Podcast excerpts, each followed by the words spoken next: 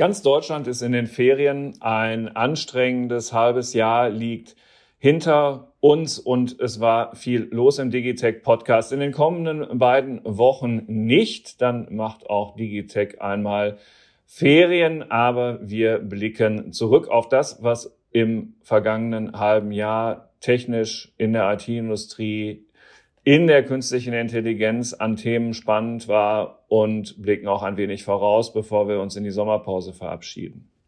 Herzlich willkommen, liebe Hörerinnen und Hörer, zu einer hochsommerlichen Folge des FAZ Digitech Podcasts ähm, mit Blick auf den Spezialcharakter heute mit dem Stammteam Alexander Armbruster aus unserer Wirtschaftsredaktion. Mein Name ist Carsten Knob, einer der Herausgeber der FAZ und lieber Alex, als wir uns heute über die Themen unterhalten haben, hast du vorgeschlagen, dass wir einmal Bilanz ziehen. Das machen wir später.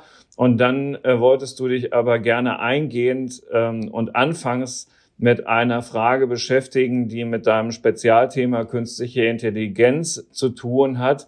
Nämlich, ähm, lass es mich so formulieren, aber du kannst mich dann auch gleich in der dir eigenen Art korrigieren, wenn ich das wieder falsch auf die Latte bekommen habe, ähm, äh, äh, was künstliche Intelligenz mit gesundem Menschenverstand zu tun hat oder vielleicht auch mit der Frage sich befassend, warum KIs eigentlich nicht denken können. Können KIs nicht denken? Ähm, das ist eine interessante Frage und eine spannende und die tatsächlich zumindest die beschäftigt mich jetzt wieder mehr, als sie es mal eigentlich so im letzten Jahr bisschen getan hat und, und auch davor, weil wir ja eine Phase hatten, die wir auch ausführlich beschrieben haben, dass wir sehr viele Erfolge im, im, in diesem Bereich eben hatten, unter dem, was so Schlagworte Deep Learning, künstliche neuronale Netze, dass man eben so Systeme hat, die plötzlich halt Sachen können, die KIs vor 10, 20 Jahren überhaupt nicht kannten und dass die dann Suchmaschinen, Einkaufsempfehlungssysteme oder Programmempfehlungssysteme oder Spracherkennung, Übersetzung, Bilderkennung, alles mögliche, also so Sinnesorgane, die wir haben, aber auch so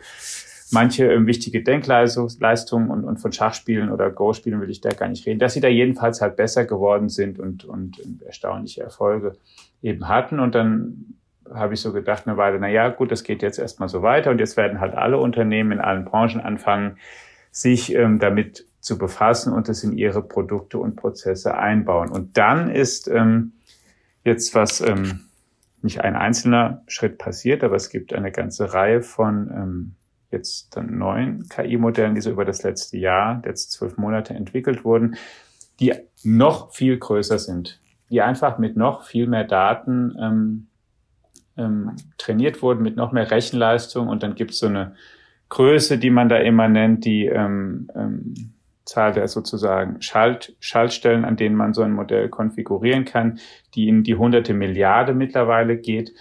Und die können zum Teil Texte wirklich, zumindest würden wir es, wenn es ein Mensch machen würde, sagen, interessant schreiben. Die können Fragen klug beantworten, mit Kontext auch ähm, beantworten die können Bilder sinnvoll zuordnen, die können auch jetzt Sachen gleichzeitig, also die können Bilder erkennen und die können mit Text umgehen. Das ist ja auch was, was so frühere KIs so nicht konnten. Die konnten, oder die, wo man diese Erfolge hatte, die konnten halt, was weiß ich, zum Beispiel nur Schach spielen und waren dann einfach nur im Schach dafür Weltklasse, aber die konnten nicht mal sagen, wie spät es ist. Und jetzt kommt man in so einen Bereich mit Modellen, wo die jetzt Sachen noch besser können und mehrere Sachen können und mit Texten oder sowas zum Beispiel allgemeiner umgehen können. Dass jetzt so neu die Diskussion entstanden ist, ja, ähm, allgemeinere künstliche Intelligenz, kommen wir da jetzt langsam hin? Werden die doch uns jetzt vielleicht ein Stück weit ähnlicher? Geht es vielleicht doch schneller als gedacht? Und das finde ich interessant einfach. Und da gibt es eben eine ganze Reihe von Modellen, die heißen Lambda, Gato heißen die von DeepMind oder OPT von Meta, also die einschlägigen Konzerne und ähm, Anbieter GPT-3, die sind dann die, die damit ähm, so rausgekommen sind. Und das ist was, was ich mich jetzt momentan ein bisschen, was, wo ich zumindest dann auch viel drüber lese. Aber das ändert doch nichts an dem grundsätzlichen Problem oder an der Tatsache, wenn ich das vielleicht sogar so benennen darf, dass ein Computer in unserem Sinne überhaupt nicht denkt. Computer und Menschen denken nicht auf die gleiche Weise oder aber auch anders ausgedrückt, ein Computer denkt gar nicht. Er führt algebraische Operationen aus, präziser als du und ich und die allermeisten anderen, ähm, schneller auch, aber ähm, es ist eine perfekte Simulation. Ja, die Frage ist, was halt du machst, wenn du denkst. Ja, also bestimmt keine Algorithmen. Machst du dann was anderes? Ich, ja, ich mache was anderes. Ich mache was anderes, weil ähm, wenn du dich für eine Internetseite registrierst und deine E-Mail-Adresse eingegeben hast, dann kommt oft eine Abfrage mit Bildern. Wie viele mhm. Ampeln sehen Sie hier? Wie viele Straßenschilder sehen Sie hier? Klicken Sie bitte die Felder an, auf denen LKWs zu sehen sind. Und ganz offensichtlich haben ja äh, diejenigen, die das in ihre Webseite programmieren, sich dabei was überlegt. Nämlich, dass diese scheinbar idiotensicheren Sachen, ähm, die uns trivi ziemlich trivial erscheinen, nämlich exakt von einer KI mal eben nicht erledigt werden können. Und das heißt, ganz offensichtlich denken wir Menschen ja dann doch anders, um das mal an dem Beispiel klar zu machen. Es ist schon richtig, dass in der Tendenz gilt, gerade wenn man so über Deep Learning spricht, dass was Menschen leicht fällt, Computern schwer fällt und was Menschen schwerfällt, also hochkomplizierte Rechnungen jetzt im Kopf durchzuführen, dann Computern leicht fällt, die das eben können. Das ist schon richtig. Oder wenn es um sowas geht wie, kannst mal mit Robotikern zum Beispiel reden, alleine sowas wie, dass ein Roboterarm ein Ei richtig greift und hochhebt, ohne dass es kaputt geht und überhaupt trägt und so. Das ist natürlich für so immer noch einfach, das sind schwierige Sachen. Aber es, wenn du ähm, die Parallele dazu ziehst, dass wir ähm, als Menschen eben auch die Umwelt über bestimmte Sinne wahrnehmen. Wir sehen sie halt, wir riechen sie, wir hören, was so um uns herum los ist und die Eindrücke, die wir da wahrnehmen, setzen sich ja in unserem Gehirn dann zu bestimmten Dingen eben zusammen. Also wir ähm, sehen bestimmte Sachen und ähm, sagen dann, okay, jetzt sehe ich halt eine Ampel das ist eine Ampel, weil, aber warum ist es so? Weil ich mal auch gelernt habe, naja, eine Ampel, die hat eben drei verschiedene Lichtfarben da drin, rot, gelb und grün oder eine Fußgängerampel halt nur rot und grün und dann, ähm, und die typischerweise, die, die hängt halt so, steht halt so neben der Straße an so einem Pfahl dran gebaut oder ragt dann über die Straße hinüber. Das sind aber Sachen, die wir eben auch gelernt haben oder wenn ich ein Tier sehe, was grau und groß ist und was einen Rüssel hat und zwei große Ohren, dann komme ich halt drauf, dass es ein Elefant ist, aber nicht, weil ich irgendwie von Geburt an weiß, ach, na klar, das ist ein Elefant und so, sondern weil ich halt bestimmt das halt gemerkt habe. Ich habe halt Bilder von Elefanten gezeigt bekommen oder bei im Zoo als Kind und meine Eltern haben gesagt, so, das ist ein Elefant. Und dann habe ich mir den eine Weile angeguckt und irgendwann war ich dann in der Lage, na ja, ich kann das halt selbst erkennen, auch wenn ich ihn plötzlich halt von der anderen Seite sehe oder nur von vorne oder nur, wenn ich den Rüssel sehe, kann ich plötzlich dann sagen, na ja, das ist eben ein Elefant. Und das sind sozusagen der Ansatz, wie wir vermutlich eben lernen, so das, was wir darüber wissen als Menschen und wie das eben im Deep Learning gemacht wird, der ist offensichtlich so ganz, ganz grundverschieden nicht. Und dann, ich, was, so ein Punkt ist natürlich immer, dass so diese ganzen Begriffe, deswegen kann man da auch so schön drüber streiten, wie Denken, wie Intelligenz, auch wie künstlich, das sind Begriffe, die sind nicht klar definiert. Darauf konnte sich die Welt noch nie einheitlich einigen, was eigentlich das jeweils genau sein soll. Deswegen kannst du immer sagen, naja, das ist intelligent oder das ist intelligent. Ein bisschen schwer tue ich mich oder was ich nicht so, so zielführend finde, ist, wenn man dann sagt, naja, die, die ähm, simulieren das nur.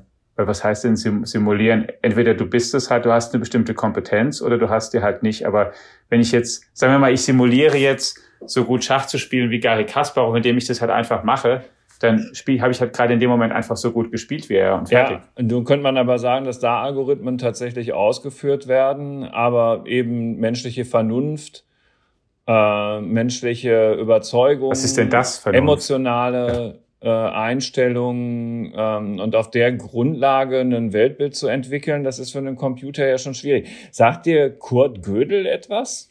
Ja. Der, von Kurt Gödel gibt es ein Theorem, nämlich das Theorem ja. der Unberechenbarkeit.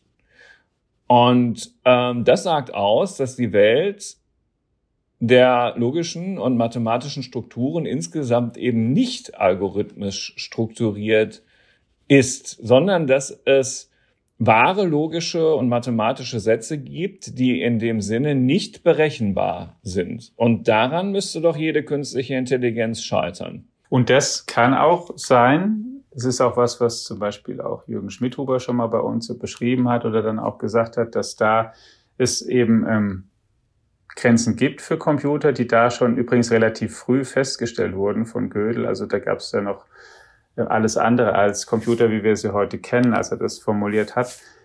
Ähm, die Frage ist ein bisschen, was daraus folgt, dass das so ist, was es heißt, dass sie sozusagen nicht alles und so bis ins Letzte können. Denn wenn wir es wieder mit uns oder an uns messen, wir können ja auch nicht alles bis ins Letzte und alles in jeder ähm, Leistungsstufe. Wir, was ein bisschen damit reinspielt, ist so ein bisschen, dass wir, dass wir Computer messen an dem, was so die besten Menschen können in den Bereichen. Aber wenn wir es auf uns selbst fokussieren, wir sind ja selbst auch nicht in allem gut.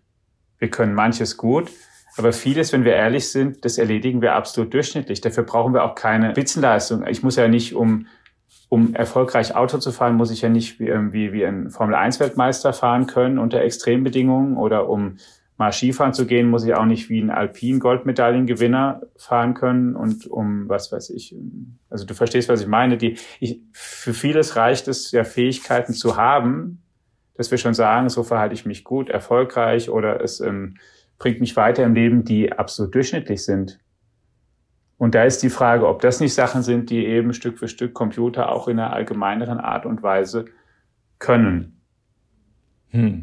Was ich aber zugebe und was mich jetzt auch jüngst gereizt hat, da verweise ich auch gerne drauf. Ich habe einen Gastbeitrag ja auch auf unserer Digitech-Seite veröffentlicht von zwei Forschern aus Nordamerika, Ron Brachmann und Hector Levesque, die ein Buch geschrieben haben über ähm, Common Sense, gesunden Menschenverstand und die Frage, was, wie KI den kriegt und so. Denn das war es, was, was mich dann da schon beschäftigt hat, wo du ja auch gerade vorhin gesagt hast, die haben so ein Weltmodell und so wir haben tatsächlich so eine gewisse Vorstellung davon, wie die Welt funktioniert, die es uns ermöglicht, dass wir relativ spontan, ohne viel nachzudenken, viele Sachen machen und auch viele, viele Lücken einfach füllen.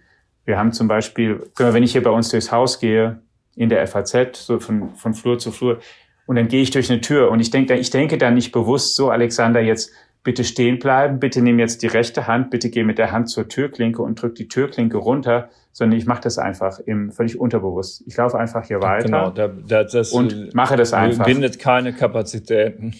Ähm, hoffentlich ja. nicht, genau. Und, und ich kann, ich kann auch auf Unvorhergesehenes sozusagen relativ spontan eben reagieren, wenn ich eben hier weiter langlaufe und ähm, plötzlich da kommt jemand hier reingelaufen oder es ist hier was, liegt hier was im Weg oder steht ein Mülleimer oder sowas rum, dann ich kann relativ spontan halt um den dann drum rumlaufen oder dem ausweichen oder ja, irgendwas. Und das ist quasi deine Alltagsintelligenz, äh, wo, Ganz wo genau. die halt Schwächen haben und dann ist da aber noch was. Du gehst einmal durch diesen Flur und navigierst ihn im Raum. Und während du da aber durch diesen Flur gehst, ist passiert noch was anderes. Du hast nämlich eine Intention, warum du da durchgehst.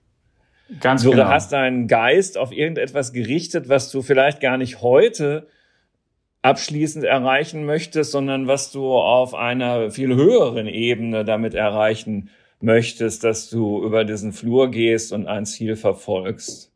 Äh, da könnte ein Computer auch gewisse Schwierigkeiten mit haben. Das stimmt, ja und nein. Da würde ich zuerst sagen, okay, das ist aber jetzt nicht eine Frage von Intelligenz, ob jemand ein Ziel hat, weil, was weiß ich, Bakterien, Viren, Ameisen, viele Lebewesen haben natürlich Ziele und Absichten mit dem, was sie da machen das ist jetzt nicht automatisch damit verbunden, dass du da unbedingt Intelligenz haben musst, nur weil du eine bestimmte Intention hast. Ja, die kannst du einfach haben. Es ist aber natürlich ein Unterschied zu vielen Computern, die kein in dem Sinne Lebensziel für sich haben, weil die keine Persönlichkeit so haben. Natürlich, das ist vollkommen klar. Was du natürlich machen kannst, ist, du kannst mittlerweile Computern, du kannst ihnen, mathematisch gesagt, so eine Art Optimierungsfunktion kannst du ihnen mhm. unterlegen. Du kannst so einem Programm sagen, optimiere bitte deine wenn es ein Computerspiel spielt oder wenn es wenn es eben Schach spielt, du sollst bitte möglichst oft gewinnen. Ja, ja. Zieh bitte so die Züge. Dass er dann wenn lernt. Du jetzt, ja.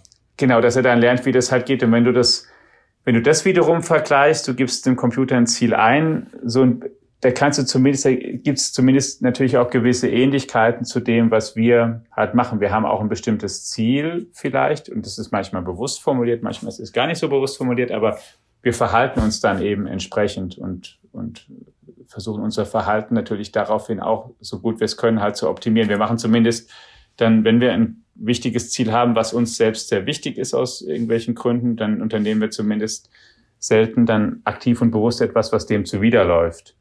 Hm. Und so kann man schon sagen, okay, wir haben die halt, diese Ziele, wir haben halt vielleicht halt viele Ziele natürlich, wir haben nicht wie ein Computer dann dafür sagen, okay, gewinne möglichst viele Schachpartien, sondern wir haben ganz viele Ziele, wir möchten gesund bleiben, wir möchten ähm, glücklich in unseren Familien zusammenleben, wir möchten, ähm, hat die ganze Reihe auch ähm, nicht, nicht ähm, arm sein, dass es uns ähm, gut geht insgesamt. Also wir haben natürlich eine Vielzahl von Zielen, aber die wiederum die gibt's dann und dann verhalten wir uns halt darauf hin. Und es ist nicht, ich würde es nicht für ausgeschlossen halten, dass du halt auch, du kannst natürlich auch Computerprogrammen Ziele grundsätzlich erstmal vorgeben und dann halt sagen, okay, kannst du sie auch so softwareseitig eben einrichten oder mit der entsprechenden Hardware ausstatten, dass sie die auch erreichen können selbstständig, aber das, also daran wird es nicht scheitern. Aber die Macht, das zu tun, gibt diesen Rechnern, diesen Computern, die ja nichts sind als ein Haufen ähm, physikalisch beschreibbarer Gegenstände, ja immer noch der Mensch. Ja. Ja, wir bauen sie natürlich bislang. Die Frage ist, ähm, können irgendwann Computer andere Computer bauen? Hm. Was mich an der Diskussion eben interessiert, und das merkst du jetzt schon bei dem, was wir sprechen, die, die ganze Diskussion über KI war immer schon auch eine, eben nicht nur über KI, sondern es ist immer auch eine Selbstvergewisserung gewesen, was sind wir eigentlich? Was macht uns eigentlich aus als Menschen? Wann verhalten wir uns denn intelligent? Was ist denn das Besondere an uns? Warum sind wir denn so toll als Menschen und so viel anders und toller als so die andere Dinge, die es auf unserer Welt gibt? Und das schwingt natürlich da ständig mit rum, weil die immer, du kannst ja auch zum Beispiel sagen, ich mache jetzt eine KI und mache einfach Programme, die möglichst kompetent sind, aber natürlich ist ist implizit bei vielen drinne oder viele interessieren sich halt dafür, wir wollen wirklich mal dieses menschliche Gehirn. Wir wollen wirklich ungefähr das können, ja. was das kann, weil es uns halt so fasziniert, weil wir uns halt fragen. Gut, aber davon sind wir meilenweit entfernt, weil der Mensch besteht halt aus Hirn und Herz. Ja, das stimmt.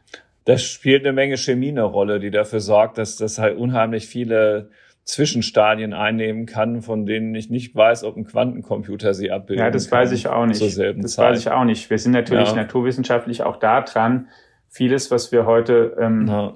Emotionen, Gefühl und so weiter Werte nennen, auch zu versuchen aufzulösen in naturwissenschaftliche Zusammenhänge und dann zu sagen, na ja, der ist jetzt so, weil da laufen halt gerade eben diese, diese und jene chemische Reaktion läuft halt ab. Deswegen hat derjenige halt Angst oder freut sich oder ist ähm, in einem anderen Zustand und und das ist, aber das macht sozusagen, das macht das Ganze so ein bisschen aus und deswegen fand ich auch diesen Beitrag jetzt oder fand den auch, auch eben interessant und auch das dazugehörige Buch, dass man sich da, dass sie sich da halt nochmal vergewissert haben, okay, was ist ein Unterschied von uns? Und dann kann man ja auch wieder schreiben, aber ist das nicht doch auch was, was man lernt? Haben auch nicht wir diesen spontanen Umgang mit vielen auch neuen Situationen nicht auch eigentlich mal erlernt, weil wir halt als kleine Kinder wenn du das mal hochrechnest, eben den ganzen Tag unendliche Mengen an Daten konsumiert haben. Wir haben einfach so viel rumgeguckt, so viel Worte gehört, so viel gesehen. Die Frage ist ja wirklich, wenn du, also die, das sozusagen das Faszinierende ist, da kommt so ein Baby auf die Welt und es kann erstmal nicht ähm, sprechen mit dir, es kann sich nicht verständigen und so weiter und dann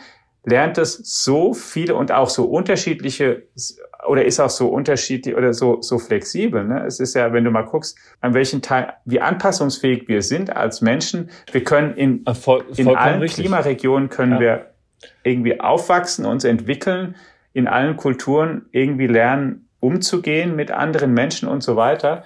Also in verschiedenen Kontexten. Und es ist, und das sozusagen, das sagen dann die, die, die, die auch ähm, sehr stark eben Deep Learning propagieren, sagen, okay, das ist offenbar so flexibel, da kann gar nicht so viel vorgegeben sein sondern das ist offenbar hängt einfach sehr stark am Lernen. Und wenn es ums Lernen geht, dann können wir vielleicht, dann sind unsere Programme vielleicht einfach nur zu klein. Und der Schlüssel einfach liegt darin, sie müssen einfach noch größer und größer und größer werden.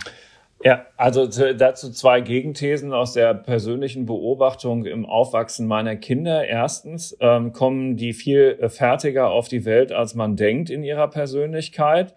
Zweitens ist das, was aus ihnen wird, dann natürlich sehr, sehr stark von ihrer jeweiligen Umwelt bestimmt. Man könnte auch sagen, aber es ist eine ganz andere Diskussion, leider auch sehr stark in Deutschland von ihrer sozialen Umwelt, in der sie aufwachsen.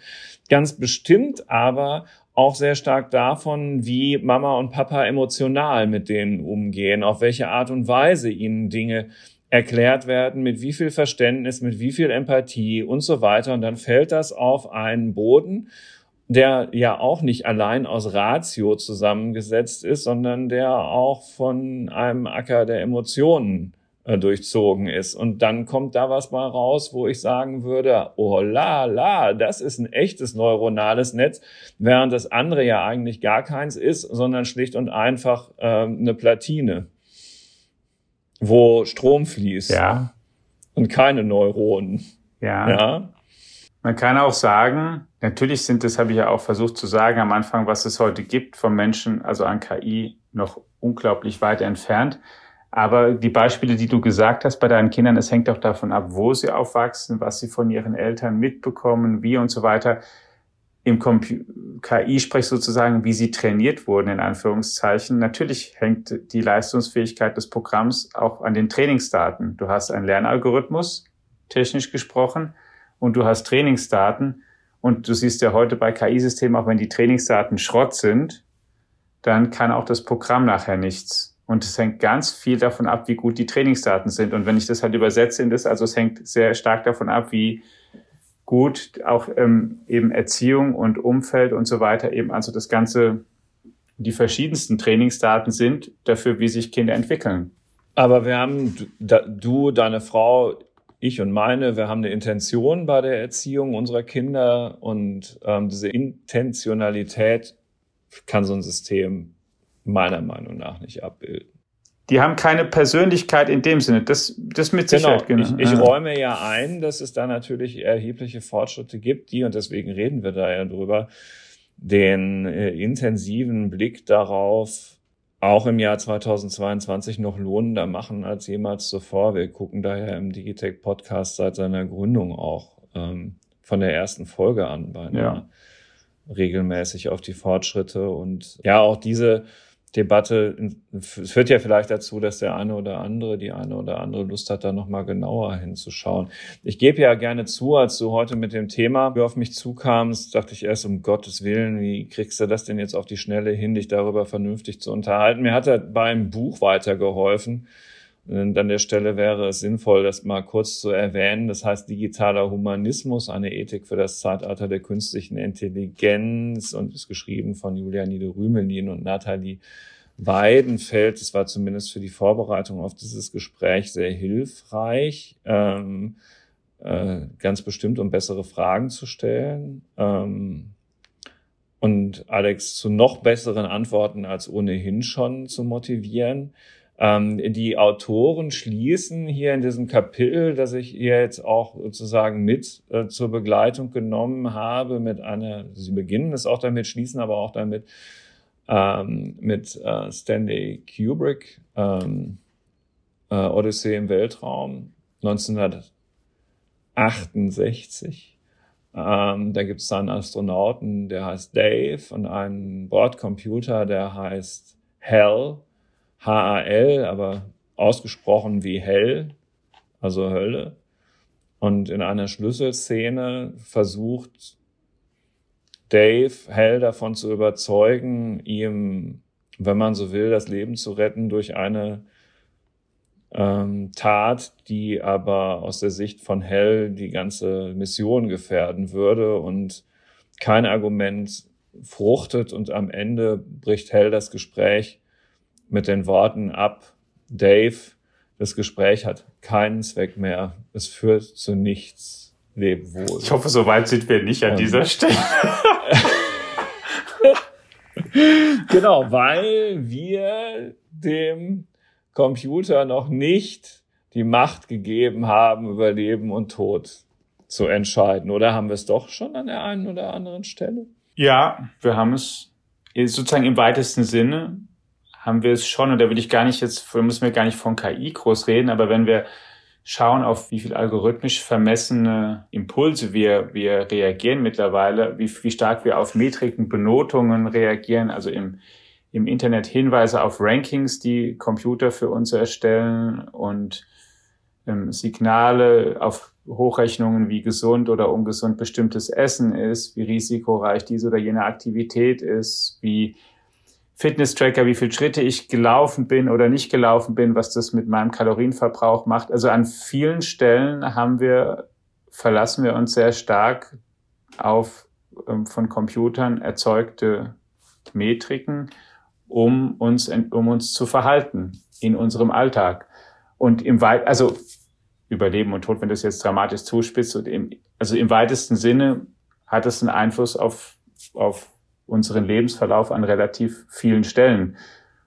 Das haben wir heute schon und das ist auch was, was natürlich zunehmen wird. Und das ist jetzt aber wirklich ja noch gar nicht, ich meine, ein Schrittzähler ist jetzt keine KI, aber der macht einfach, das ist, ein, das sind halt zum Teil ganz einfache Berechnungsprogramme oder eben, dass du dir ausrechnen kannst, was, wie viel Kalorien stecken in deinem Essen und dann entscheidest, ach, jetzt esse ich doch davon weniger oder doch davon mehr oder mache ähm, Wettervorhersagen ist auch sowas, ne, die, wo du Entscheidungen von abhängig machst, da wird auch gemessen von Satelliten schon auch kommend, okay, die dann eben die Atmosphäre scannen, Daten sammeln und dann halt mit Vorhersagen dann ermöglichen, wie wird das Wetter und dann sagst du halt, okay, jetzt fahre ich halt dann dorthin oder jetzt fahre ich dort dann nicht hin, weil das Wetter wird morgen vermutlich schlecht und du richtest deine Lebensplanung dann eben an den Ergebnissen aus, die dir zunehmend eben Computer machen. Und wenn man ehrlich ist, was schon so ist, ist, dass wir immer mehr dieser Vermessungsschritte eben Computern anvertrauen und aus und, und, und uns selbst aus immer mehr Schritten auch rausziehen. Also ich glaube, dass das, das kann man, glaube ich, feststellen schon.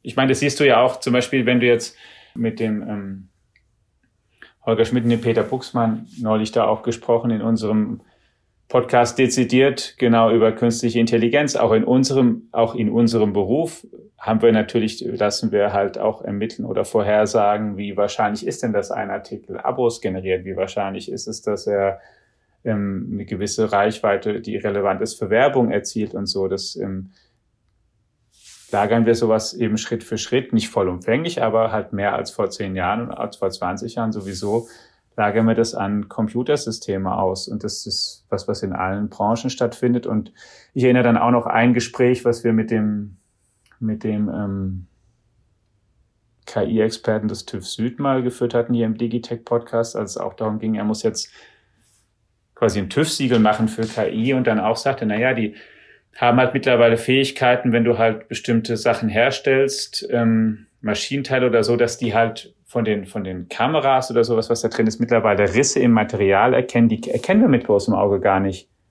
Wir müssen uns, wenn wir das ernst nehmen wollen, dann darauf verlassen, dass die eben da drin sind, weil der Computer halt das gesehen hat und gesagt hat. Oder halt nicht, aber wir können es mit unseren Augen, also ohne technische Hilfsmittel können wir das gar nicht nachvollziehen. Also genau, ich habe während du gerade das ähm, gesagt hast und diese Beispiele genannt hast an meiner Apple Watch ähm, mal eine Herzrhythmusmessung so, machen lassen, ja. ähm, um, um festzustellen, ob vielleicht gerade eine Sinusrhythmusstörung, also ein Vorhofflimmern diagnostiziert werden kann. Gute Nachricht. Ja, sehr gut. Alles gut. 56 Beats per Minute ist, glaube ich, auch okay für so einen Podcast gerade.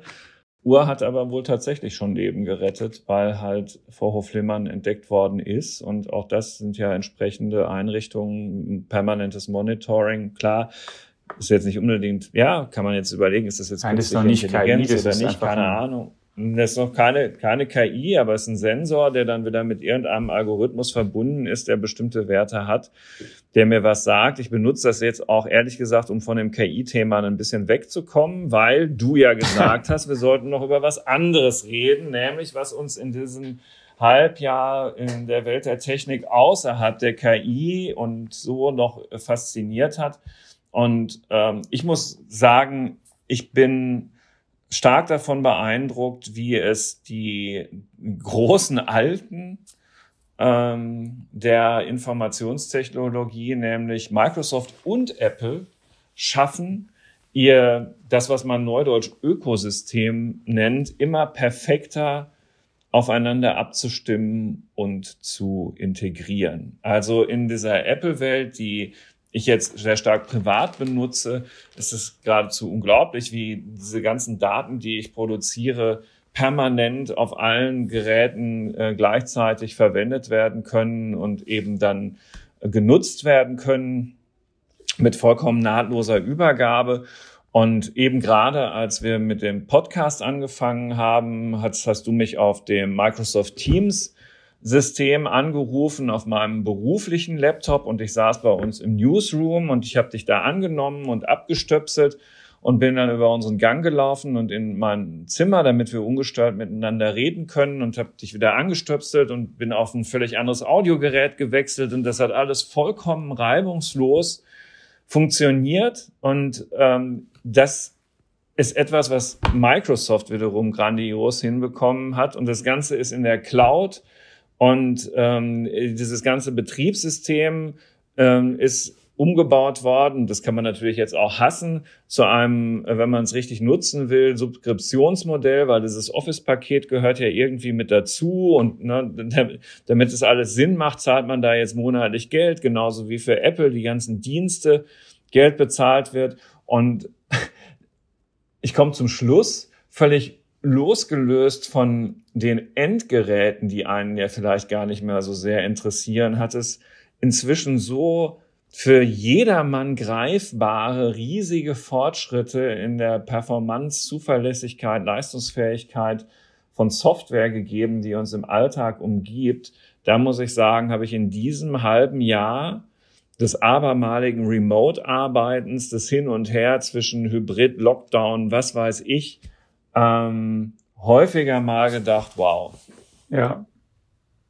Ja, das sehe ich genauso das, was ich auch sehe, du kannst es überall nahtloser mit hinnehmen, dich ähm, schneller da umleiten und es ist, ähm, was mir da kam, es gibt ja einen, der, der Mark Weiser hieß der Mann, der mal den Begriff ähm, Ubiquitous Computing, ubiquitäres, also allgegenwärtiges Computing geprägt hat, der auch ähm, witzigerweise, wenn wir jetzt gerade drüber sprechen, das Thema war der ersten Digitech-Seite, die wir in unserer Zeitung veröffentlicht haben, als wir damit gestartet sind und der ja die Vision hatte, na ja, wir, ähm, und das war Ende der 80er, Anfang der 90er Jahre, dann, also die entfaltet hat, wir werden eine, in eine Welt übergehen, in der Computer eben nicht mehr oder Computing nicht mehr was rein stationäres sein wird in festen Köpfen, sondern wir werden es mitnehmen. Und der hat auch nicht nur ein Handy im Sinn, sondern es wird überall und immer leichter sein. Und es wird auch intuitiver, es wird irgendwie so zu unserem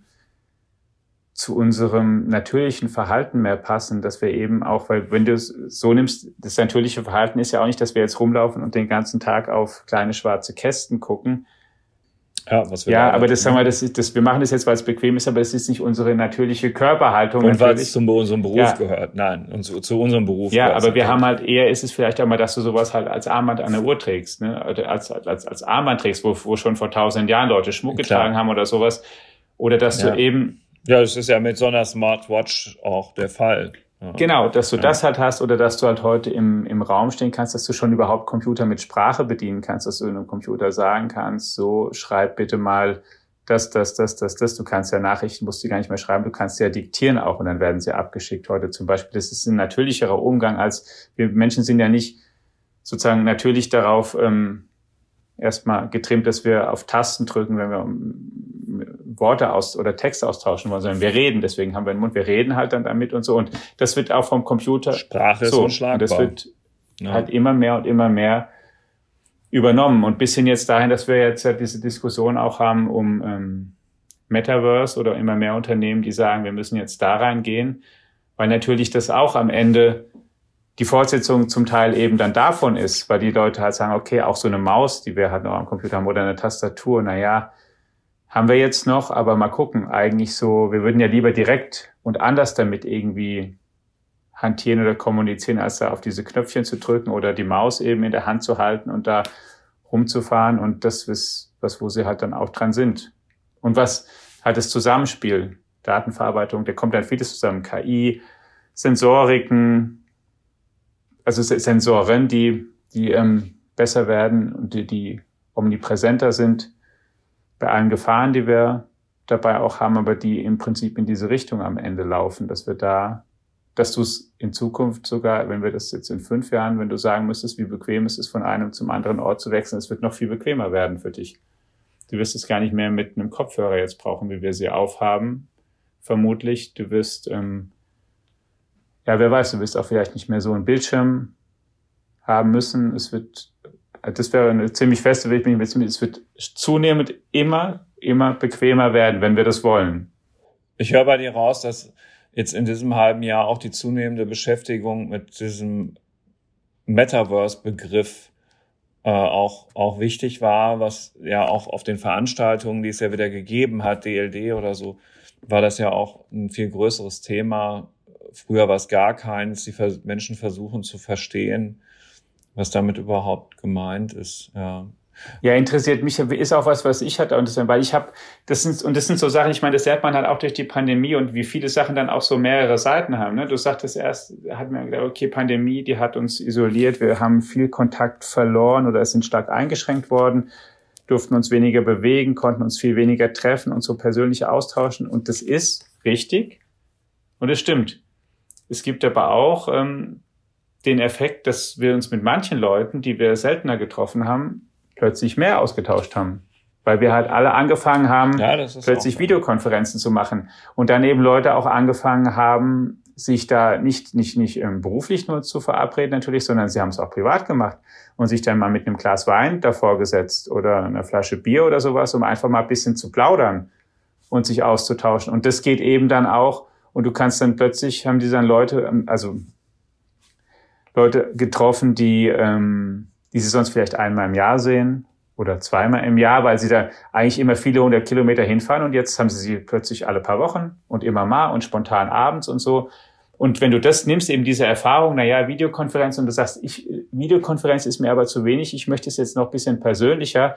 Und dann kommt, also da wundert mich nicht, dass jemand auf die Idee kommt und sagt, hey, diese Konfer dieses Treffen, dieses Videokonferenztreffen, ich will es einfach in einer persönlicheren Atmosphäre ermöglichen, dass ich vielleicht das technisch hinkriege, dass jemand wirklich den Eindruck hat und keine Ahnung, ob wir das und wie gut wir das dann hinkriegen in, in irgendwann mal, aber dass ich wirklich das Gefühl habe, ich könnte mich mit dir auch treffen, sitze auf einer Couch und habe das Gefühl, du sitzt mir auf der Couch gegenüber und wir reden dann mal so miteinander und vielleicht sitzt du in echt dann 10.000 Kilometer weg und wir machen das. Also das finde ich schon. Ja. Vielleicht noch ein letzter Punkt, weil ne, wir sollen ja auch immer so ein bisschen auf die Zeit achten bei diesem Podcast. Auch das noch. Ja. um der Wahrheit die Ehre zu geben. Ich habe ja gerade schon gesagt, ich kam aus dem Newsroom. Ich Ach, du musst ja jetzt zurück, ja. ja. Das ist, das ist, ist, ist, wieder zurück. Das wird ja sicherlich auch so sensationell gut funktionieren, rückwärts wie eben gerade vorwärts beschrieben. Nein, jetzt der Punkt. 5G ist da. Ähm, das fällt auch auf. Also es hat jetzt noch nicht jeder ein Handy, äh, das das kann, aber immer mehr Menschen haben ein Handy, das es kann. Und wer es hat, dem fällt auf, es ist da. Ja.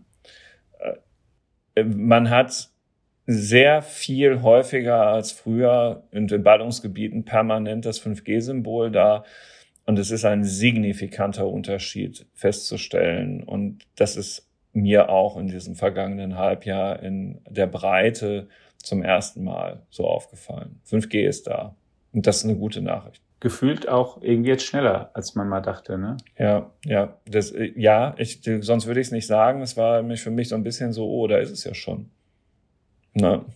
Ja, das, ja, und auch das, das zahlt natürlich nachher auf die anderen Themen, die wir haben, ein, weil wie bequem Computing unterwegs ist, hängt natürlich davon ab, wie schnell und viel ist da möglich an Bandbreite, Datenvolumen und so. Ja, liebe Hörerinnen und Hörer, vielen Dank. Äh, wie immer an dieser Stelle ähm, und wirklich von Herzen für Ihre Treue, für Ihr Interesse am FAZ Digitech Podcast. Der eine oder andere Grillexperte hat mich letzte Woche angeschrieben und gesagt, es sei ja ein sehr unterhaltsamer, informativer Podcast gewesen, aber sie würden halt doch wirklich so gerne grillen und dass man den Fisch dann doch besser in den Backofen legen sollte, das habe sie doch etwas überrascht. Ja, aber so ist es halt. Auch dafür, für solche Überraschungen ist der FAZ Digitech Podcast gut. Ähm, sehen Sie uns unsere kleinen Schrulligkeiten nach. Sie tun es ja ohnehin schon. Ähm, bleiben Sie uns bitte gerne treu. Wir freuen uns auch über mal eine aufmunternde Bemerkung in ähm, den Podcatchern, wenn Sie auch mal einen Daumen hoch oder ein Sternchen mehr verteilen wollen, sehr gerne. Wir freuen uns echt. Steckt eine Menge Herzblut in dem Produkt. Ähm, Sie spüren es, weil Sie uns treu sind. Danke dafür. So, wir gehen jetzt zwei Wochen in den Urlaub, der Alex und ich. Ähm, bis dahin ist die Digitech-App weiterhin für Sie da und Ende August hören wir uns hier wieder. Bis dahin. Danke, Alex. Ciao.